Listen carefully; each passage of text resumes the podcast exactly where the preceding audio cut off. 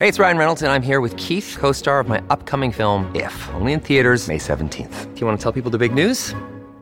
All right, I'll do it. Sign up now and you'll get unlimited for $15 a month in six months of Paramount Plus Essential Plan on us. Mintmobile.com slash switch. Upfront payment of $45 equivalent to $15 per month. Unlimited over 40 gigabytes per month. Face lower speeds. Videos at 480p. Active Mint customers by 531.24 get six months of Paramount Plus Essential Plan. Auto renews after six months. Offer ends May 31st, 2024. Separate Paramount Plus registration required. Terms and conditions apply if rated PG.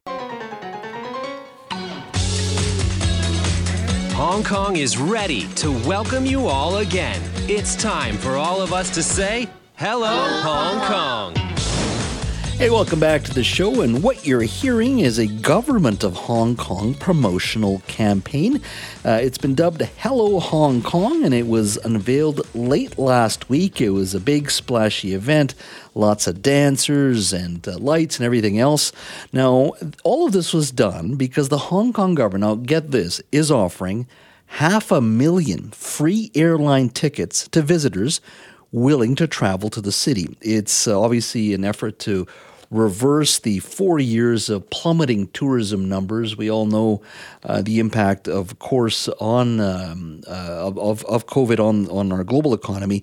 But of course, four years of plummeting tourism numbers, and it has significant impact on Hong Kong. And obviously, they want to revive the economy. Now, Hong Kong um, has fully opened up its borders to mainland China as of Monday.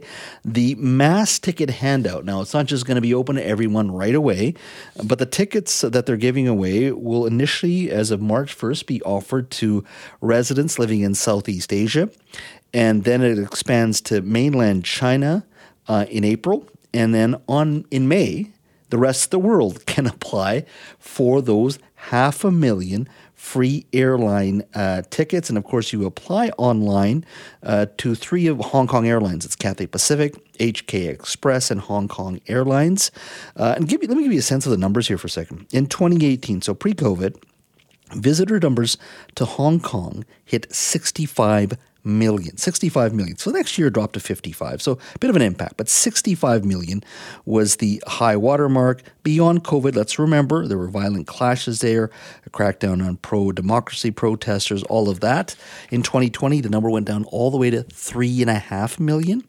And last year, last year, the numbers hit just 600 thousand people. Now, significant uh, shutdown on the economy, of course, and of course uh, the after effects of the pro democracy movements. So, 65 million down to 600,000. Uh, it is, of course, a global push, not just in Hong Kong, but many other cities in regards to enticing um, consumers back. Joining me now to talk about the recovering tourism industry is Claire Newell. Claire is the president of Travel Best Bets. Claire, thanks for joining us today. Oh, my pleasure, Jas. Uh, well, I was reading the paper this weekend, and uh, usually the Washington Post doesn't, uh, uh you know, do too much on travel and tourism. But I, the the headline uh, just was uh, quite interesting. Hong Kong offering five hundred thousand free plane tickets to lure tourists back. do you know of any other city that's gone to that extent to to invite tourists back to the to their city? Well, not quite. I mean, this has been an interesting ploy. They put these into the marketplace uh, about a month ago, so they obviously still have some. That tells you what the demand is at the moment, Jas, for that destination. And I'm sure with the, um, you know, the the balloons in the air, that people are a little more hesitant to go um, to Hong Kong and, of course, mainland China. But this is the only ploy. Over the years, I've heard so many. And and actually, a lot of the the more interesting and unique things happened during COVID as the restrictions were starting to be eased. Lots of different countries were offering different ploys. There were tax incentives. Um, there were um, people offering a third off of any trip that you were going, and the governments were subsidizing. These were things that were happening in Europe, but this was an interesting one for sure.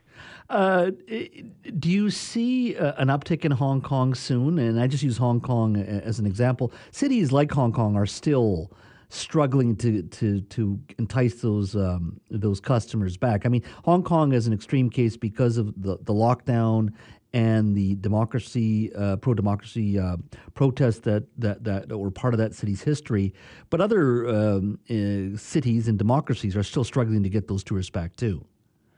Yeah, they are, and, and especially especially I feel for the countries, uh, a lot of Asian countries and the, the South Pacific, they opened up much later than others. So their tourism boards are busy trying to attract people. And I know that the South Pacific is actually doing much better than anticipated, faster than certain Asian destinations because they're they're on a lot of people's bucket list. Not to say that there is not in Asia as well.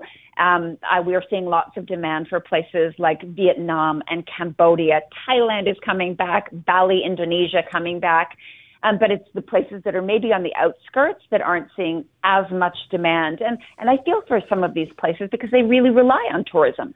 Uh, and l- let's talk a little bit about um, uh, Vancouverites and British Columbians generally. Uh, it's that time Okay. of the year where it's rainy, it's cloudy, and some days you just don't see the sun. A lot of days you don't see the sun, and hence the desire to go somewhere sunnier, particularly places like Mexico. Now, recently we've covered uh, the challenges and issues of, of violence in Mexico. Have things uh, gotten better there? Yeah, it was a bit of a spark that happened um, that first week of January, but things have definitely subsided. And, you know, I, I still remind people that, you know, with recent violence and unrest in places like Mexico, Peru, Brazil, all starting 2023, there's been issues. Just a reminder to go before you go anywhere or hand over your credit card to go and make sure you're informed and make a decision to protect your personal safety. I advise going like I always have. I sound like a broken record if you've listened over the years, but travel.gc.ca just to see if there's any travel advisories issued for the country, region, or destination that you're planning to visit. And I say go twice to that, Jas. I say during the planning stages and then once again in the days leading up to your trip. And you can get all sorts of information there. Like, do you need certain vaccinations, like yellow fever, or is there an ETA, like an electronic travel authorization? Lots of places like New Zealand, Korea, um, the the UK is starting really soon to have this, where you have to register and put the informa- your information in and pay a fee all online. Um, but also laws, um, customs. There'll also be any if there's any advisories, that's where it's going to show up. Uh, and uh, in the case of Hong Kong, uh, they are encouraging, obviously, uh, once they open up these free tickets, they're starting in Asia first, and eventually the rest of the world is going to be May 1st. Uh, uh, and it'll most likely, I'm going to assume for Vancouver, it'll be come through, come through Cathay Pacific. But airlines generally, are they attracting back those employees that they laid off? Or are they still struggling to, to, to, to attract uh, employees? I think it's a tough challenge um, for staffing. I think they're all trying to recruit. It was kind of one of those perfect storms. There was an aging workforce combined with a whole slew of layoffs and early retirements during the pandemic. So it's made for this perfect storm. So it's not just like crew, but it's pilots. And I think the pilots are the biggest concern to me um, because it's not a quick fix. But um, there was a report done pre COVID about uh, the situation, and it was done by the Canadian Council for Aviation and Aerospace, and it found that a third of operators here in Canada, flight operators, so tour operators, airlines, cited pilots as their biggest skill shortage, Jas. Mm-hmm. And that same report forecast that by 2025, which feels like it's just around the corner, like time is just flying by, that the industry would need about 7,300 pilots. Just to give you an idea, they say right now that there's an estimated 15 to 20,000 pilots in the system here in Canada right now. I've heard it's closer to like 15 to 17,000 pilots. That's almost half. We need 7,300 pilots by just 2025, and it's no fast recovery because it takes time to train qualified pilots, and it's expensive. Like I think it's up- upward of a hundred thousand dollars to become a commercial pilot, and that does not serve well for getting people into the cockpit fast. And we've seen we've seen the chaos of what a pilot shortage can be on a very very tiny scale. Sunwing needed 60 temporary foreign worker pilots, and the government did not allow them to, to hire them. They, they thought that they could get them, they couldn't.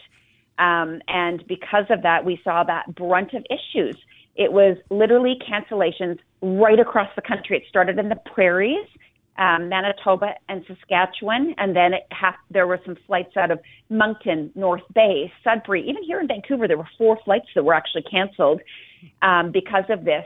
So if that just is an indication, we saw how many customers were affected and so sad for them. I mean, there were destination weddings that were part of those groups on Sunwing. There were people who had planned, you know, this was their first trip pre COVID or since COVID. And I just, I feel for the staff. I feel for the company. I feel for the clients. It's just a nightmare. Yeah, and you got to remind yourself, it's not like these pilots and air crews can can work overtime. There's a set amount of hours they're allowed to work by law for their health yes. and safety. Uh, and uh, and once that's done, you can't just have them work the extra hours like like a lot of workers. That's for sure. No, and I was reading a headline today, Jas, that Europe was trying to push through one pilot in the cockpit. It was quickly turned down.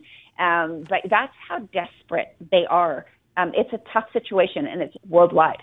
Well, I hope that particular bit of policy you just mentioned one one pilot for uh, for uh, for a large 747. I don't think that's uh, something I think most uh, uh, British Columbians and Canadians would be uh, accepting. That's for sure. Thanks for your time, no, Claire. No, Thanks so much, Jas.